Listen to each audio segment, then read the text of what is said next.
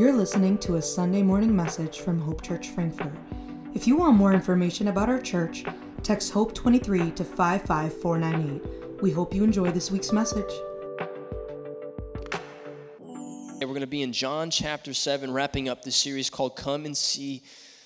And as I was preparing today, I feel like the, the Lord gave me a specific word for you all that I'm really excited to, to release to you. And let me just pray really quick as you're turning there in your scriptures.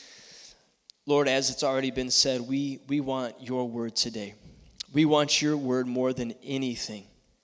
Lord, I thank you for how dynamic your voice is, Lord, that your voice is not like human voice, like, like the human intellect, Lord Jesus. It is so much higher than that. Lord, when you speak, things are created within us. Lord, when you speak, there is life where there was death. Lord, when you speak, there is strengthening, encouragement, and comfort all at the same time. And so, Lord, we ask that you would speak today in this place, Lord. Lord, I empty myself out before you, and I ask, Lord, just to be a vessel for you, to speak and move in this place. Holy Spirit, we just welcome you right now into this place. We thank you for your ministry. We thank you that you abide with your body. And when your body comes together, this is the best time of the week for you because you love being among your church. So we just thank you for that. We pray all these things in your powerful name. Amen. Just want to give some introductory remarks on John. I'm sure you all have covered a lot of this already. But the Gospel of John is a very unique gospel. It stands apart from the rest. The, the other three Gospels are often referred to as the synoptic Gospels because they pull a lot of information from each other and have a lot of overlaps with each other. But John's Gospel is very unique from the other ones because John's Gospel, first off, omits a lot of things that you find in the synoptic Gospels. But then it also has things that we don't find in the synoptic gospels. But I think probably one of the most interesting things about John's gospel is the way that he orders the events. He's very intentional and very, I would even say, abstract and artistic in the way that he orders the events of his gospel. He's making sure that he's going to make a theological point to the readers that, that come in contact with his testimony about King Jesus.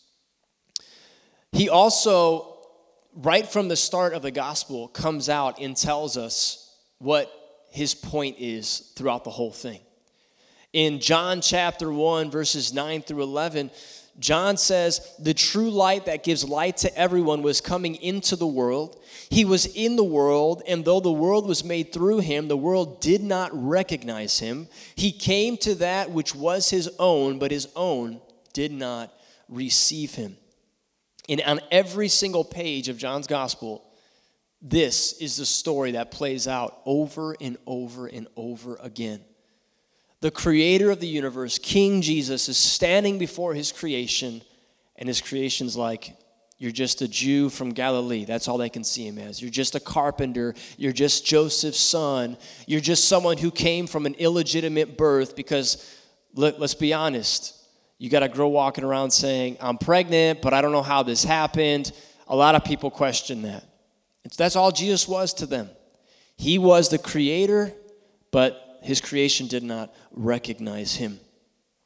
So I want to pick up in John 7, verse 1 here, and just kind of go verse by verse for part of this and lay out the situation that we find ourselves in. If you look at the first verse with me, it says, After this, Jesus went around in Galilee. He did not want to go about in Judea because the Jewish leaders there were looking for a way to kill him. Jesus was a wanted man. If they had wanted man posters, he would have been on the one in the temple. He was a wanted man. And you know what? He did something so egregious. He healed somebody. How dare he, right? How dare he think he can just go around and heal people? In John chapter 5, Jesus heals an invalid man. It says that he came he came up to the pool of Bethesda where a lot of uh, people that were crippled and maimed and, and, and, and they were considered invalids. Even in that story, the man, we're never given his name, he's just called the, the invalid man. Uh, and Jesus even dignifies him by calling him just the man, not the invalid man. Um, and, and they would all gather around this pool and they would wait for the water to be stirred so that they can get in and be healed. Now, the interesting thing about this story is that apparently people got healed by getting in that water when it was stirred. I don't quite understand what that is. I don't know how that happened or what it is, but all I know is that there's a reason why all these people, this man was crippled for 38 years. Clearly, he had seen some things that made him want to stay around that pool.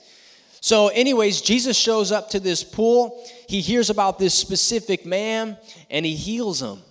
And he tells him specifically, Get up, take your mat, and walk. And that offended some religious leaders because he was carrying his mat on the Sabbath. And so there's this hatred that grows for Jesus from the religious leaders because of what he had done when they finally figure out who he is. They were convicted that he had broken God's law, and so they had sought to kill him. And Jesus was well aware of that threat. So he actually avoids that entire region for months. Because the last time he was there was during a religious festival, so we know from timing the fact that it's coming up on another religious festival, you can you can map out he it's probably about six months, seven months that he avoided that entire region because he knew that they were looking to kill him. So let's look at verses two through five. It says, But when the Jewish festival of tabernacles was near, Jesus' brothers said to him, Leave Galilee and go to Judea so that your disciples there may see the works that you do. No one who wants to become a public figure acts in secret. Since you are doing these things, show yourself to the world, for even his own brothers did not believe in him. So, as I mentioned the last time he was in Judea, was during one of the Jewish festivals. He heals the man, but now it's come time for what's called the, the Festival of Tabernacles or the Festival of Booths. And this festival was specifically to commemorate God's faithfulness to the Israelite nation when they were in the wilderness. Because when they were in the wilderness, they traveled in tabernacles, in tents, in booths little side note uh, in John 1, when Jesus says, I came and dwelled among you, uh, that literally means I came and tabernacled among you. That's what he put on flesh. He, he lived in the tent of, of human flesh. He came and tabernacled. So, anyways, this festival was to go to commemorate God's faithfulness in this, this time. And what you need to understand is that Jesus' brother's request of him was not unreasonable because it was common to travel in large groups, especially with family members and close neighbors and friends, to these festivals. So, this would have been a common thing. This would be like going to church on Sunday morning with your family. It's like, hey, come on, let's get in the car together. It was that, it was just like that. Come on, this is what we do. We're going to go to the festival together. But Jesus, he ends up telling them that he is not going. Now, funny story, maybe you remember this. There's not there's not many stories about Jesus between his birth and all the way up to his initiation in a ministry when he was around 30 years old. We only get one story of what happened, something that happened in the middle. It's when he's 12 years old. I believe it's in the Gospel of Luke that tells that story. And it says that when he went to the festival, that it took a few days for his family to realize that he didn't come back with them. Now, many of you would think, oh, they're terrible parents. How could they not realize that Jesus was not with them? Why? Because it proves what we're talking about here. They traveled in massive groups. So they assumed Jesus had to be with his brothers or cousins or whatever. So that's why it took them a few days to realize the fact that he wasn't there at all because they traveled in groups. Okay, so verses 6 through 9. It says, Therefore, Jesus told them, My time is not yet here. For, for you, any time will do. The world cannot hate you, but it hates me because I testify that it works, its works are evil. You go to the festival. I'm not going up to this festival because my time has not yet fully come. After he said this, he stayed in Galilee. So Jesus is, he's saying not only, he doesn't tell them that, hey, they're trying to kill me, but he alludes to it in the sense he says, they hate me because I call out their evil. They hate me because I call out their evil. And Jesus was clearly, he was a little bit afraid And we know that Jesus experienced fear because even before he went to the cross, it says that he was so stressed out that he sweat drops of blood because of what he knew was coming. And in the same way, we see kind of like a, a foreshadowing of that in this moment. Jesus is afraid because he knows that if he goes, he could be killed. But the interesting thing is, he says, My time has not come yet. My time has not come yet. It actually even has uh, resemblances of, of, sorry, I'm like nerding out on you guys now with all these little cross references, but it has these res, uh, resemblance of uh, John 2 with the, the wedding of Cana when his mother comes up to him and tells him to, to take care of the problem of wine. And he says, My time has not come yet. She, someone makes a request, and then he says, My time's not come yet. Same thing's happening here with his, his brothers. And Jesus understands that there's a timeline for his glorification, though. That's why he says, It's not my time yet. He already knows there's something coming in the, in the near future, but it's not supposed to happen yet. And it's, it's directly tied to him possibly being killed. So let's cap this off, verses 10 through 11 here. However, after his brothers had left for the festival, he went also, not publicly, but in secret now at the festival, the Jewish leaders were watching for Jesus and asking, Where is he? So, kind of interesting. Jesus first says, Now I'm not going with you guys. So they, they pack up, they get their peanut butter and jellies in their sack, ready to go, and they start going off to the festival. But then it says Jesus decides that he's going to go. So, what exactly happened? Did Jesus lie to his brothers? No, I don't think that's what happened. I think that Jesus trusted the Father's timing. Jesus trusted the Father's timing. You see, Scripture doesn't show us how this came about, but somewhere in between the conversation that he had with his brothers and his decision to go, somewhere in there, he had to have prayed. He had to have spent time with his Father because he decides to go. And I think that we can find ourselves in this a little bit because we see this contrast of him not wanting to go, but then him going out of obedience to the Father because he was trusting the Father's timeline. And oftentimes we come across things in our lives when we don't want to do it. If we're honest with ourselves, we do not want to do it if it's only my experience, then there must be something wrong with me because I can tell you plenty of times in my life when God has told me to go and do something, and I have gone in my bedroom, shut the door, and pouted before Him because I didn't want to do it. Because I didn't want to be obedient to Him, because I was afraid of what would happen. I was afraid of what the cost would be. I was uncomfortable with what it was going to require of me. We often don't want to go when we even sense that God is telling us that it's time. And it can come from a multitude of reasons. It can come because we feel like we're not prepared for it. Oh, this can't. How many people in Scripture, let's just think about this. How many people in Scripture did God call and then they met God with all these excuses as to why they were not the one? God of the universe, you must be talking to the wrong person. It can't be me that you're sending to go save the Israelites from the hand of Pharaoh. It can't be me. Oh, it can't. Are you sure it's not one of these six men, these seven men right here? Are you sure you're not anointing one of them to be king? Oh, no, it's the one you want that's out in the field. Are you sure? Are you sure you're seeing right? We feel like we're not prepared for what's ahead, or we are in fear. We get paralyzed because of the unknown. We get paralyzed because of the unknown. Or we get comfortable. We like it where we are at.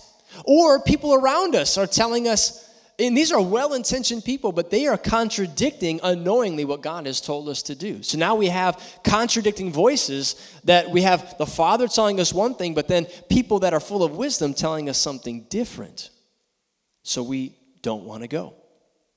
Let me share something with you about this, and I hope this encourages your faith. And the quicker you learn this, I think the quicker you'll find that you could step into what God has for you on a consistent basis. God will often tell you to go when you are least prepared to do it.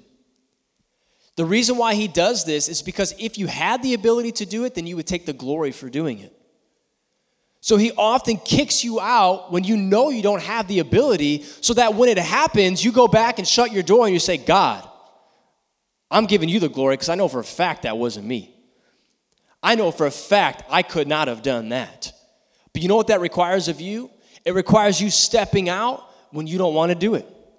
It requires you stepping out when others are telling you not to do it, but you know your Father is telling you to do it. And here's the amazing thing about that process is that that's actually how God grows you.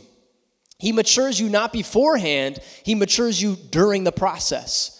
He says, Go first. Go when you're anxious. Go when you don't want to do it. Go when you feel unprepared. And when you stay obedient to me, I will mature you and grow you in the process. Does that make sense to you guys? God's timing will not make sense either to you or to other people. It's often completely illogical. I mean, let's just think about this from the standpoint of what happened with Jesus right here. It was completely logical to expect him to go with his family and to go with his brothers and everybody else. That was the logical timing of what should have happened. But then Jesus, he's on a different timetable. He's not on the timetable of the Jewish customs. He's not on the timetable of his family. Someone needs to hear that today. He's not on the timetable of the well meaning people around him. He's on the timetable of his father and it's not always going to make logical sense. Sometimes you need to do things that don't make sense to people around you. When your friends are saying, Why are you staying back? It's a Friday night. Let's go out and hang out. Let's go out and have fun. And you say, I can't go out tonight. Because the real reason is you're spending time with your father. You're spending time in the Bible. You're spending time in prayer. It's not going to make logical sense to other people but you're committed to trusting the Father's timing. And I'm going to give you one more bonus just on this. For every area of safety in your life, there's also a correlating area that's a threat to you. Because Jesus had an area of safety in Galilee, but he also had an area of unrest and threatening uh, behavior towards him in Judea. Where did he end up going? I'm just going to leave it at that. Just going to leave it at that. So Jesus, he finally arrives in Judea. He says that he's going to go, and he goes in secret. And he arrives halfway through the festival. He shows up late to the party, let's just say that. And when he gets there, there's all these murmurs that are going on, uh, going around about this man named Jesus. And some are saying that he's a, he's a deceiver. Oh, he just deceives people. But some are saying that uh, he's a good man because they've probably seen his ministry. They may have even been around when he healed the man at the, the pool of Bethesda. And so they're saying, oh, he's a good man. I've seen what he has done, but no one's calling him the Messiah. So Jesus does what any rabbi would do at a festival. He begins teaching in the temple courts. Uh, at these festivals, everyone would go to the temple courts. It would have been packed. It would have been like, you know, shoulder to shoulder. And everyone would be, all these rabbis would be teaching. So Jesus would have begun to do that very same thing. And while he was teaching, people started asking, How is this dude so smart?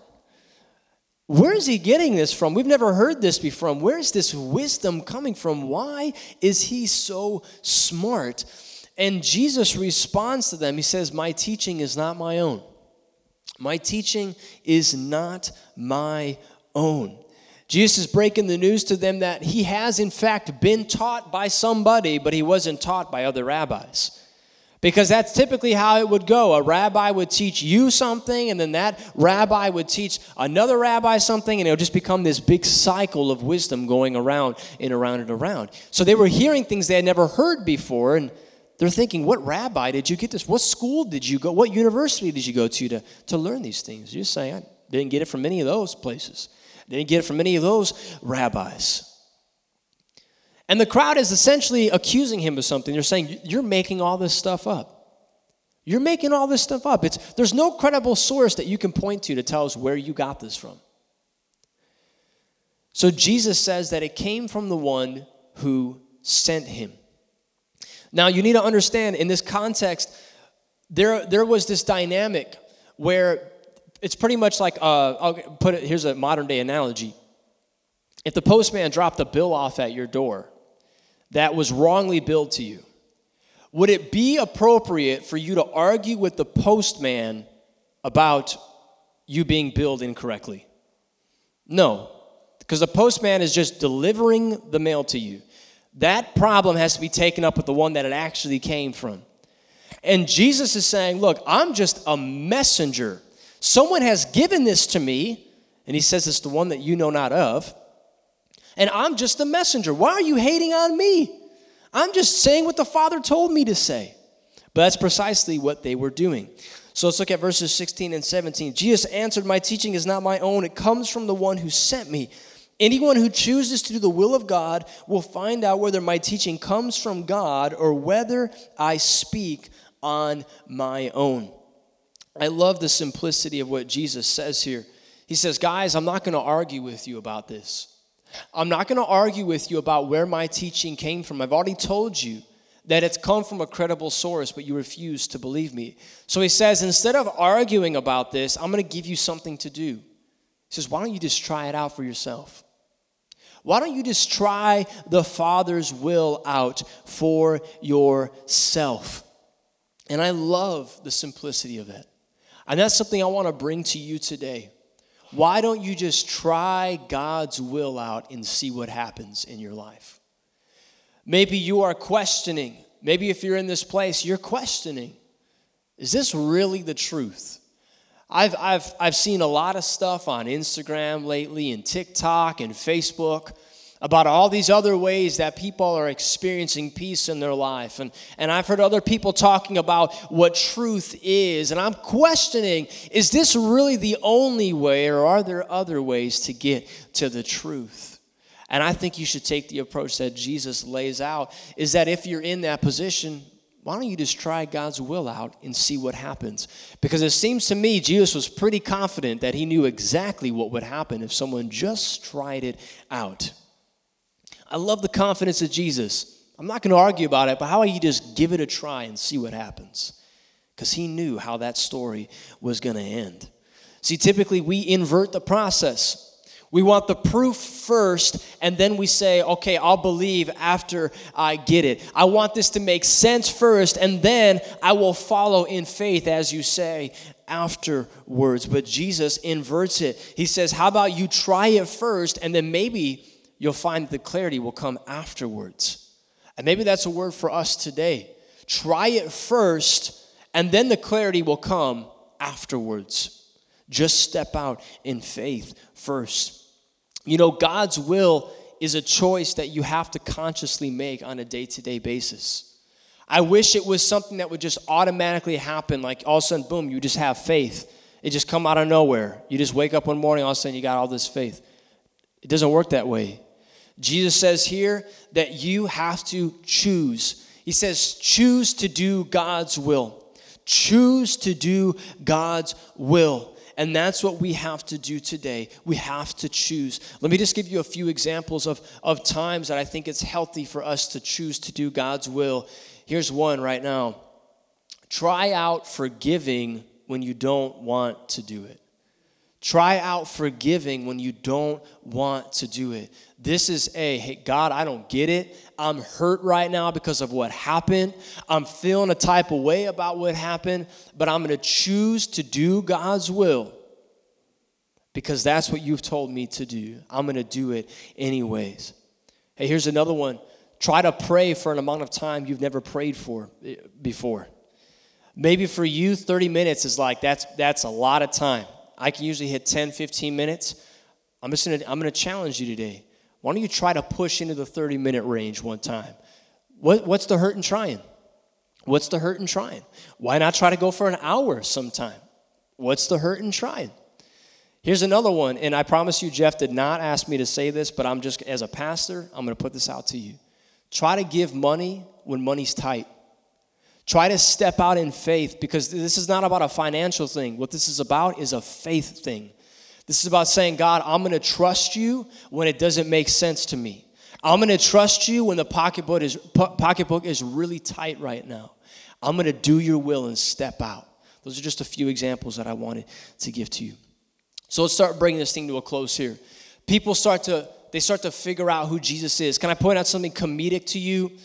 At the beginning of when Jesus got there, it says the religious officials, they were looking out for Jesus. It says they were explicitly looking for Jesus. but he goes multiple days teaching in the temple courts, and they don't even realize it's him. Again, what was John's thesis at the beginning of the gospel? He came to that which was his own, but his own did not recognize him. They literally could not recognize Jesus and they were looking for him. This is the, the, the comedic edge of John. The one you're looking for, you can't even find because you walk in unbelief. Everyone in this world is looking for Jesus, they don't even realize it. Every single person that walks on this earth has a desire for Jesus, but their unbelief, their pride, their resistance, and their bowing to other idols refuses to let them come to the one they're actually looking and seeking for. So Jesus makes it all the way to the last day. No one's tried to kill him yet. He makes it to the last, the last and greatest day. And it says that although the pressure is on Jesus because he knows that they're, they're now going to start coming after him because they figured out who he is, he gets to the eighth day of the Feast of Tabernacles. And the reason why this is significant is because on this last and final day, it was a day of intercession. It was a day of intercession. And what they were hoping was they wanted God to burst forth from the temple and, and they would cite, and I'm going to read them here, they would cite these uh, prophetic scriptures from the Old Testament about God uh, bursting forth from the temple, a river that would run down and give life to all of the world. So, what these priests would do is they would actually go back and forth from the, the pool of Bethesda and they would carry buckets of water. They would carry it into the temple and they would splash the water down at the base of the altar. Basically, I'm not sure if they were trying to, like, if this was just intercession, or if they were trying to initiate something or get something to, to happen, but this is what they would do. And it was a prophetic act, as I've mentioned. But this is something else that they would do is that they would read these, these scriptures. Now, before I read these scriptures, I want to point out something that Jesus has done in the past. Maybe you remember this. This is, I believe, in Luke chapter 4. Um, when Jesus is one day, he's in the, the, uh, the temple, and it says that the, the book of Isaiah was read. And it was that scripture, the Spirit of the Lord is upon me, he has anointed me. You know that scripture? So that was read. And then it says, Jesus pops up and he says, among you today, this scripture is fulfilled. All right? So there's a public reading of scripture, and then Jesus stands up and he says, This scripture is fulfilled among you today. So we know that Jesus has done this before in the past. Now, I want you to hear this scripture from Zechariah 14, 8 through 9, because it's believed this was the scripture they would read on this last and final day, and it has direct reference to them pouring water on the altar. Listen to this. On that day, living water will flow out from Jerusalem, half of it east to the Dead Sea, and half of it west to the Mediterranean Sea, in summer and in winter. The Lord will be king over the whole earth. On that day, there will be one Lord, and his name, the only name. So that's the scripture that's read, okay? So I want you to picture this. That's on everyone's mind, and then this man pops up. He's been working in secret, and he pops up and it says, in a loud voice, this is John 7 37 to 38. Jesus stood and said in a loud voice, Let anyone who is thirsty come to me and drink. Whoever believes in me, as scripture has said, rivers of living water will flow from within them. What does Jesus do? He hijacks the situation. He hijacks the tradition that they've been doing for years and years and years. They've heard this scripture on the last day of this festival every single year of their life, but this time it's read and Jesus stands up and he says, This is fulfilled today in me, just like he did with Isaiah 61. See, Jesus had a habit of hijacking situations because he knew this is about me. Jesus is the source of eternal life. What did he convict the Pharisees of doing? He said, You look in Scripture thinking that in them you have eternal life, but it's actually found in me. And he's giving them an opportunity right here saying, You've just heard this Scripture, but you need to know that it's a prophecy about me and it's being fulfilled among you today. See, here's something so profound about this is that The Feast of Tabernacles, as I was mentioned, was to commemorate God's faithfulness to them in the wilderness. And something that happened in the wilderness multiple times, they would come and there was no water. And they would say, Lord, how are you going to provide? Moses would, especially Moses, he was, he was an anxious guy. He's got all these people out there, they're trusting in him. There's no water. He's saying, God, what are you going to do? And he says, Moses, I want you to go I want you to crack open a rock. I want you to crack open a rock. And he would do it, and it says that waters would flood out from this, this rock miraculously.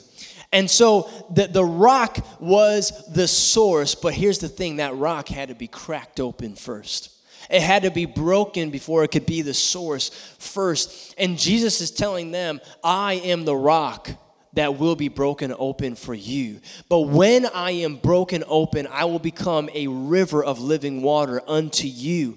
And this is specifically what he's telling them in this text. And John even references it. He says in verse 39, he says, By this he meant, so John's clarifying, by this he meant the Spirit whom those who believed in him were later to receive. Up to that time, the Spirit had not been given since Jesus had not yet been glorified.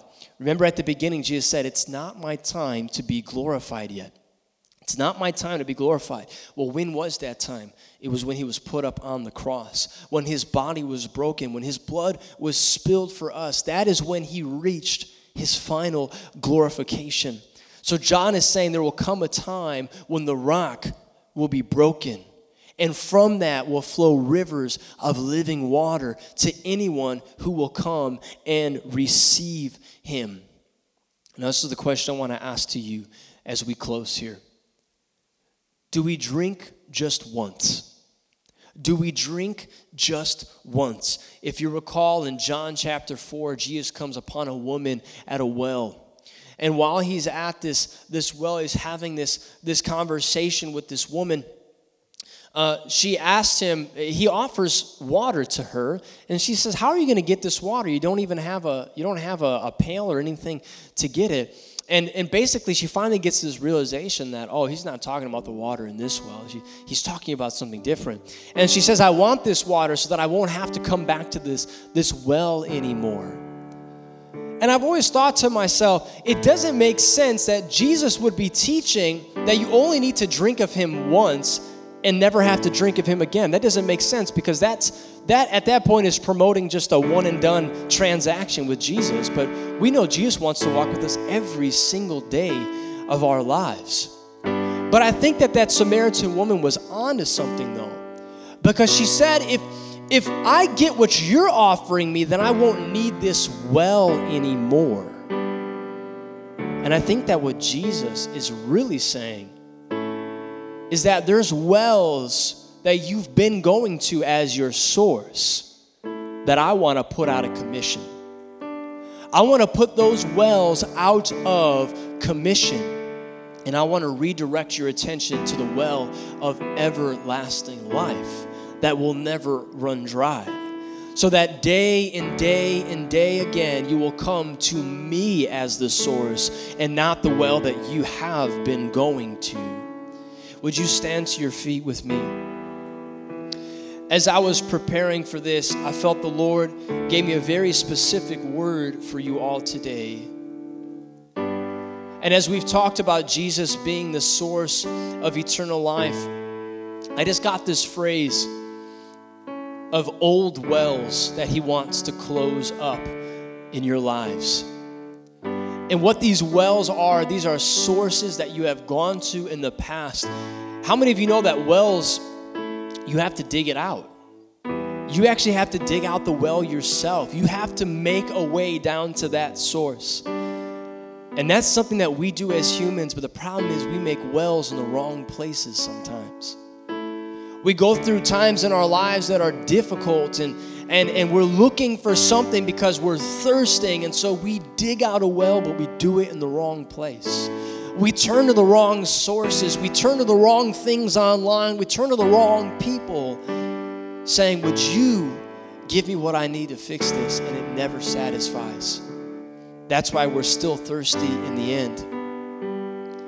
And I believe the Lord wants us to hear his call today, which is he wants to kick dirt into that well of your life. And he wants to kick so much dirt into that well that it becomes full and inoperable so that you can never go back to it again.